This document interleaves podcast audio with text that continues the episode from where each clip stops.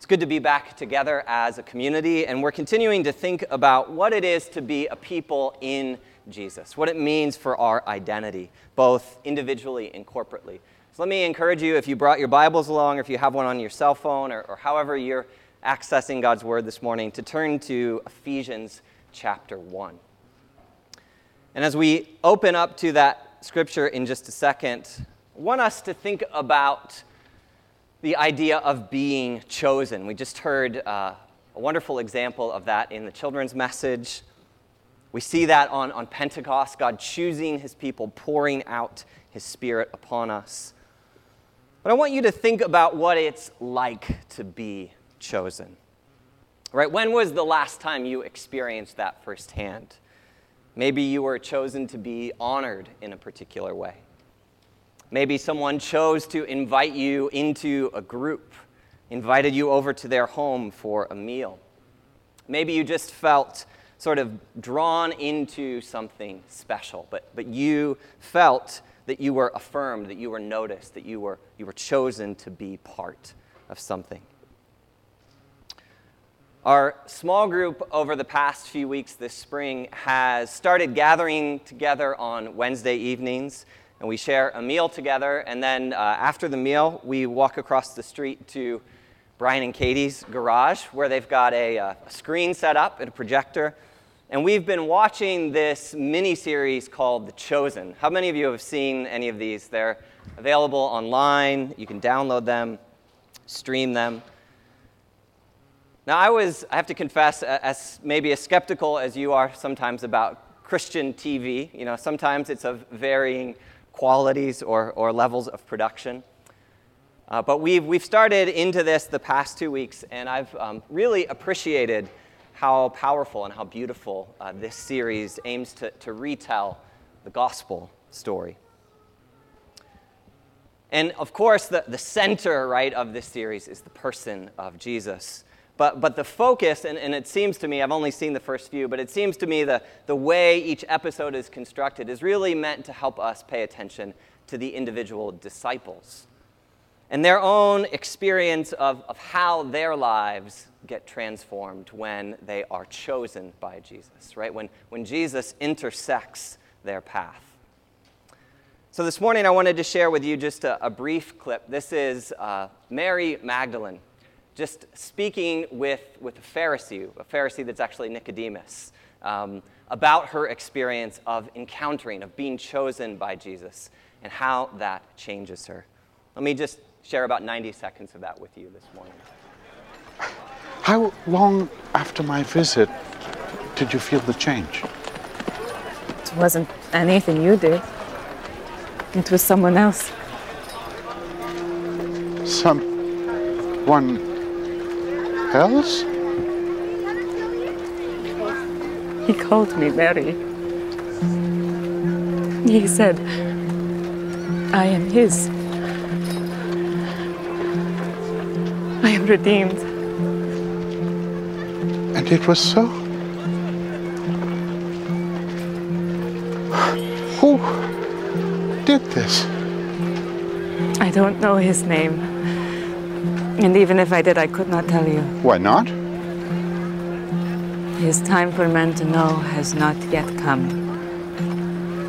It's time for men. He, he performs miracles and seeks no credit. What does he look like? Is he a member of Sanhedrin? Would you at least know him if you saw him again? I don't know why I am sharing this with you. I. I don't understand it myself.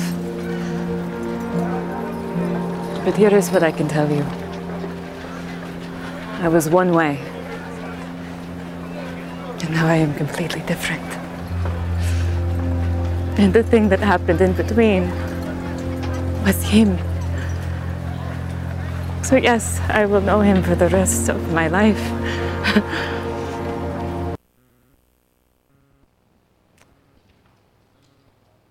love that idea of, of what happened in between for Mary was encountering the person of Jesus, the choice of Jesus for her to transform who she was. This morning, as we open up to Ephesians 1, we're going to hear about God's choice of each one of us in the person of Christ Jesus and how that has the power to transform us.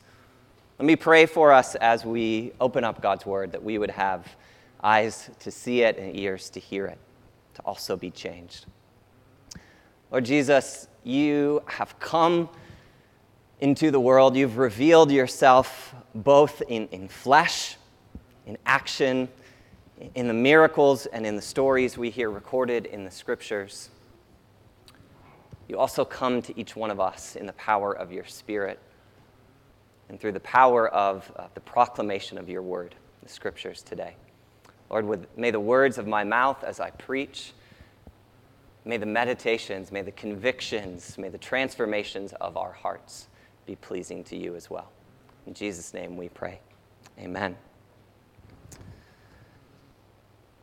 I'm going to pick up in Ephesians 1. I'm going to read the first three verses, which is essentially just Paul's greetings, and then we'll read on through verse 6. There's also a lot more to even just the prayer that Paul prays here that you could, you could take back and, and meditate on or reflect on in your quiet times this week. But I want to think about what evidence of, of being chosen we find here. So let me read Ephesians 1, verses 1 through 3. It says, Paul, an apostle of Christ Jesus, by the will, by the choice of God, to God's holy people in Ephesus, the faithful in Christ Jesus.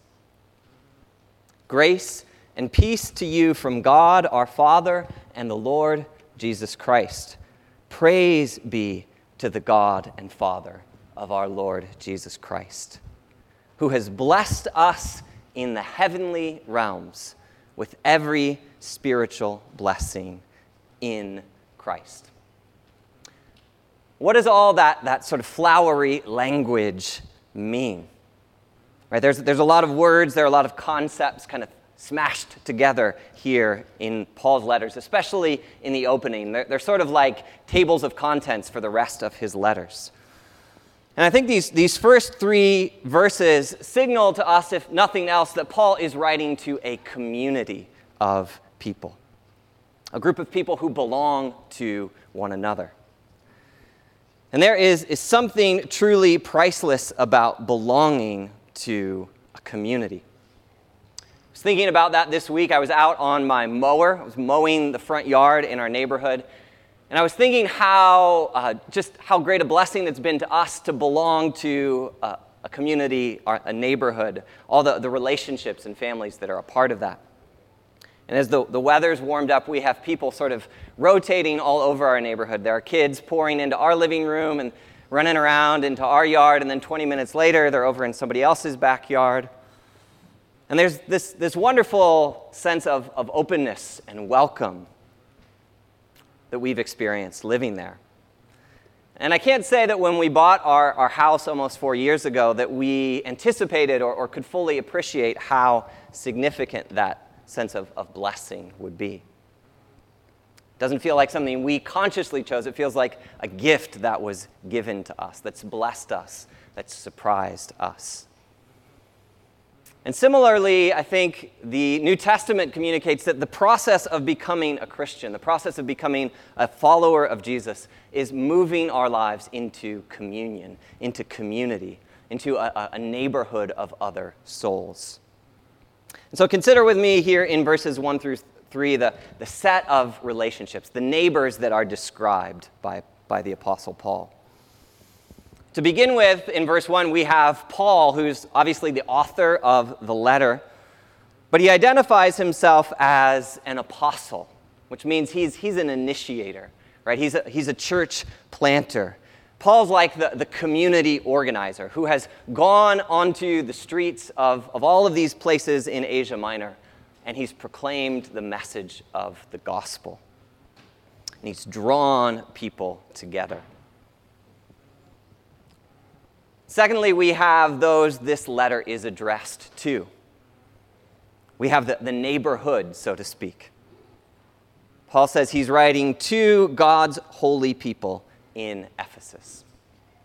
And I think uh, if, if you study the contents of this letter, it's most likely that he's not only writing to the city of Ephesus, which was a, a, city in, in the western part of Asia Minor in modern day Turkey.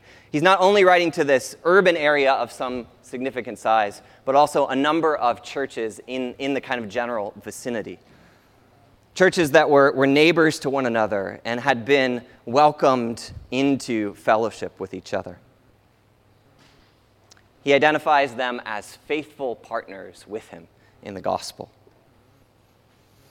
But then, right here at the start of the letter, in verse 2, he wants to remind himself and also the Ephesians of two other people they share mutual acquaintance with. In fact, Paul says these two people are the reasons they're connected in the first place, the reason this, this neighborhood or community even exists. And so, Paul in verse 2 extends greetings of grace and peace from God our Father and from the Lord Jesus Christ. Paul says there's a, a father son combo, right, that's, that's behind this, that's the sort of instigator of this community to which they now belong, to which they now draw their identity from. And I think that's important for us to remember. It's important for us to remember that when we gather together here every Sunday in Jericho, right, we come not because we've chosen each other, we come because of the initiating grace of God the Father through his Son, Jesus Christ. God the Father and God the Son want to draw us into the community, into the, the fellowship they have with each other as a family right? And, and, we are only viable, we'll only exist, we'll only be sustained as long as we, we recognize that we're, we're drawing our life from the life of God the Father and God the Son. And so once Paul has, has greeted his friends in Ephesus, once he's reminded them that, that their communion or community was started by God the Father through Jesus the Son, then in verse 3, Paul launches into this kind of spontaneous prayer. And it's a prayer that the rabbis of Paul's day would have called a barakah, which literally means a, a blessing or, or blessed be the name of the Lord. And the way these prayers would start in, in, in rabbinic fashion was, was to, to start with that word baraka, or to bless. And they would say, Blessed be the name of the Lord. And then they would enumerate all of the blessings God had shown to his people. Paul's prayer is similar to that. It actually extends for like 200 straight words. It's this massive kind of run on sentence. Paul kind of almost can't control himself as he starts to write out these blessings. We won't even get to the end of them today. I think they run through verse 13. But what's unique about Paul's blessing or Paul's prayer here is that he says every blessing we've received comes from God the Father. The rabbis would also acknowledge that. But he insists that those blessings have come from the Father through Jesus the Son. Or as he puts it in verse 3, that we have been blessed, God has blessed us in the heavenly realms with every spiritual blessing in Christ. Move us ahead here. Paul says it's through Christ that we have come to enjoy the, the benefits of, of the heavenly places. And the way I would picture that is, is, is Paul saying it's like we have been drawn up through Jesus the Son into the communion that God the Father and God the Son enjoy with each other in those heavenly realms. All the blessings, all of the connection, all of the intimacy, all of that perfect love, we've been chosen to be drawn up into. And it's, it's through the Spirit, right? this, these spiritual blessings that we are drawn up into that place. Now, we, we might wonder well, well, what difference does it make to be you know, experiencing heavenly blessings if we live here on the earth today? Is there any significance for the here and the now? And as New Testament scholar Peter O'Brien writes, he says these heavenly gifts are not meant to be thought of simply as like gifts in the life to come, gifts when we go to heaven someday. They're not just future benefits.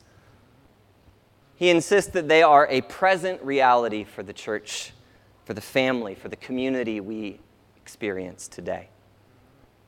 And so, beginning in verse 4, Paul begins to describe what those heavenly blessings, what those spiritual blessings are for us in the here and the now. Let me read verses 4, 5, and 6. It says, for, for he, meaning God the Father, for God the Father chose us in him, in Jesus the Son. For he chose us in him before the creation of the world to be holy and blameless in his sight. In love, God predestined us for adoption to sonship through Jesus Christ, in accordance with his pleasure and will, to the praise of his glorious grace, which he has freely given us in the one he loves, or in the beloved, is the way other translations put it. So again, we have this, this compacted sort of pile of ideas that we have to sort out. But I want us to, to sort of pull them apart for a minute and just begin to, to hear what they have to say about who we are, who you are in Christ Jesus today. And the first thing we need to see in these three verses that, that the, the primary verbs throughout this, this set of three verses are all about choice. And it's not about our choice, it's about the choice of God for us. Right? It says, He chose us in Christ before the creation of the world. Verse 5, He predestined us, He, he arranged all things for us according to His pleasure and will. Verse 6, He freely gave to us His grace. Right, Paul wants us to see how in Christ we have been chosen. Right, we have been chosen to experience incredible blessings. Now, I also want to acknowledge that our experience of, of everyday life, real life, is not always one where we feel chosen or we feel blessed, right? Like the, like the hashtag or the t shirts say. Right? Many of us have had experiences in our lives that have caused us not to feel blessed, but instead to feel broken. Sometimes those are our own choices. We've spoken words to people we love. We've made choices that brought guilt or brought shame upon us instead. And we're broken by that. Maybe we've drawn near to other people that we hoped would love us or would affirm us or would receive us, but instead we were unnoticed or unwelcome or unwanted. And the result of, of, of that reality, that broken reality, is that many of us now kind of come to evaluate both who we are and also the people around us with, with defensive or with cynical or with even judgmental spirits. We don't, we don't feel that reality of being chosen. And so those, those broken experiences can begin to shape how we think about ourselves and how we think about others and how we see reality. And, and they're almost like scripts running in our heads, right? Voices that tell us things like, you need to hide your imperfections. You need to hide your failures. You need to hide who you truly are, or you will be left out. You will not be chosen. Another voice might tell you if you just work hard enough, if, if you manage to hold it all together, to pull it all together, then maybe, just maybe, you will be lovable. Someone will, will at least respond to you in some way. Maybe if, if you're a type A, maybe your script says someone, meaning you, right, had better plan, had better control, had better organize all the details of my life. Otherwise, I'm going to find a bunch of broken pieces for me to pick up instead. Maybe you resonate with, with those internal voices of, of accusation or rejection or judgment or, or defensiveness, even. But what I want to offer you today is the, the script, the voice, the truth of Ephesians 1 that we're told belongs to everyone who is in Christ. And it's the true voice, the true narrative that we call the gospel of Jesus.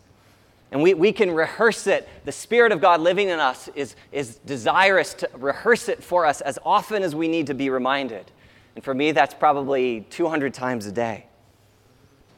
That God has chosen us.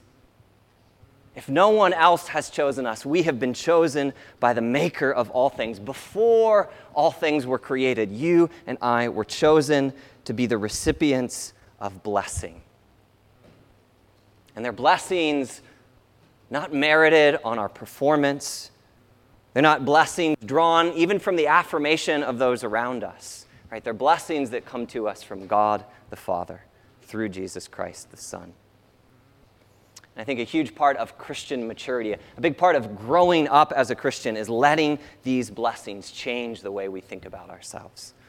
So, very briefly, I want to finish by looking at these three verses and the blessings that they name. Verse 4, the first blessing we hear about in Christ is that we have been chosen from before the creation of the world to be holy and to be blameless in God's sight. Now, those, those two words are words that frequently appear in the Old Testament, and they nearly always refer to the sacrifices Right? The sacrifices that the Israelites were told to bring to the temple, to put on the altar. And if you were going to offer a gift back to God, it had to be perfect. Right? It had to be holy. It had to be blameless. You couldn't pick, you know, the weakest animal in your flock. You chose the best one to offer to God.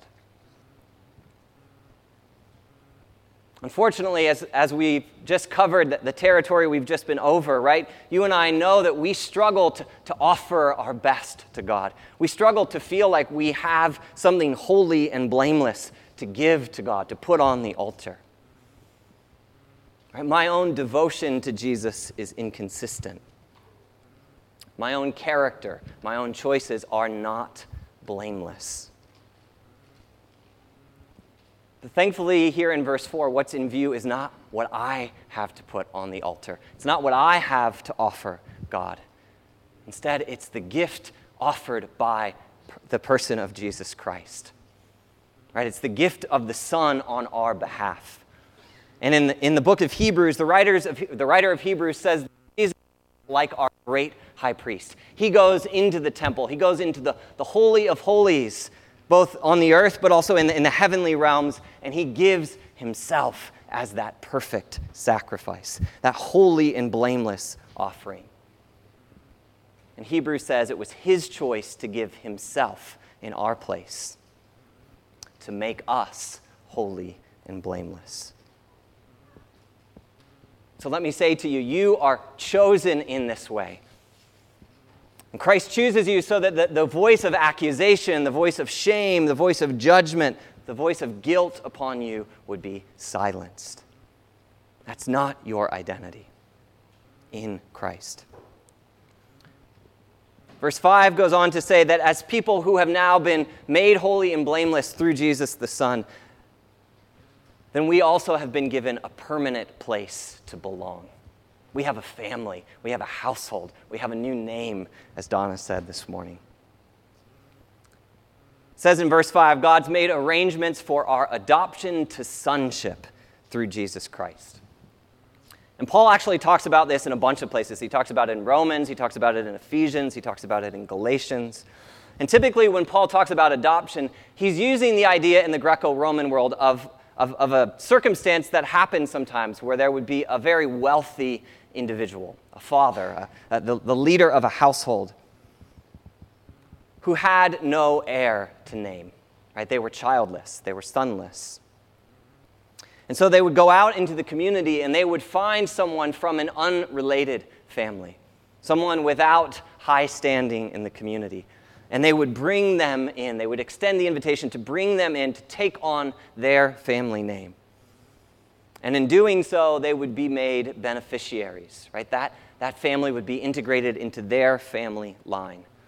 And they would receive the immense inheritance of that, of that name. Paul says, like an adoptive father, God has chosen you and I in Christ God has, has granted his name, his identity. All that he possesses is now ours, so that we might become his full sons and daughters. We might have legal rights to that place of belonging that no one can take from us. Despite God's choice on our behalf, though, right, we still wrestle with feelings sometimes of, of abandonment, of insecurity, of, of rejection. The, the writer Henri Nouwen says this world and its demons can conspire to make us think we are worth, worthless, we are useless, we are negligible. But Paul confronts those voices again with the blessings of Christ that are now ours in the heavenly realms. The, the voice that the Father would say to the Son, Jesus, is now said to us. Paul says in verse 5 it is God's pleasure, it's God's choice. It was God's greatest desire to gather us into the sonship of Jesus. You and I are wanted by God the Father. You and I are deeply loved by God the Father. And when I, when I read these verses, when I think about that, I can't help but imagine the painting, uh, Rembrandt's famous painting of the prodigal son. And you can see in that image, right, the father's arms wrapped around the son who was lost, the son who was rejected, the son who had, had brought shame and guilt upon himself. And when he returned to the father, right, it was the father's great desire to bring him back into the house right? To put the best clothes upon him, to welcome him, to choose him. So you and I also are chosen to return to God the Father as sons, as daughters. Finally, in verse 6,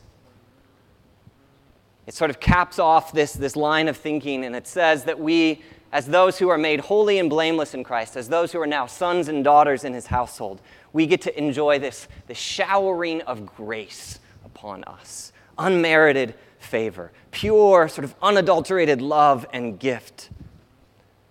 Because we are now in Jesus the Son. And verse 6 says, Jesus the Son is the one God deeply loves. He is the Son of God's delight. He is the beloved of God. That last phrase, the one he loves, is, is throughout the Old Testament. It refers most often to Israel, the one God chose, the one God pulled out of slavery, the one God said, You are my son, whom I have drawn up out of Egypt. You are my beloved one. When we come to the Gospels, though, that phrase gets applied to Jesus. Right? When Jesus goes into the waters of baptism, what does he hear? He hears the voice of the Father say, this is my beloved one, my beloved Son, in whom I am greatly pleased. And Paul's point here is that we are now in Christ Jesus. We now hear the voice of the Heavenly Father breaking through the clouds and saying, You are my beloved one. Be showered, be, be, be inundated with my grace. It's for my glory that I have chosen you. So I want to invite you as we uh, take a few minutes. We're going to hear Carol play uh, some music for us to reflect on. We'll send around the offering plates. But I want you just to take these few minutes to think about your identity, these blessings that have been showered upon you, and how, how they would confront maybe other voices, other narrative, narratives, other scripts that tell you things that are not true. Let the scriptures affirm who you are this morning. Lord, thank you that you receive us as we are. You've gone out of your way to initiate and to choose us.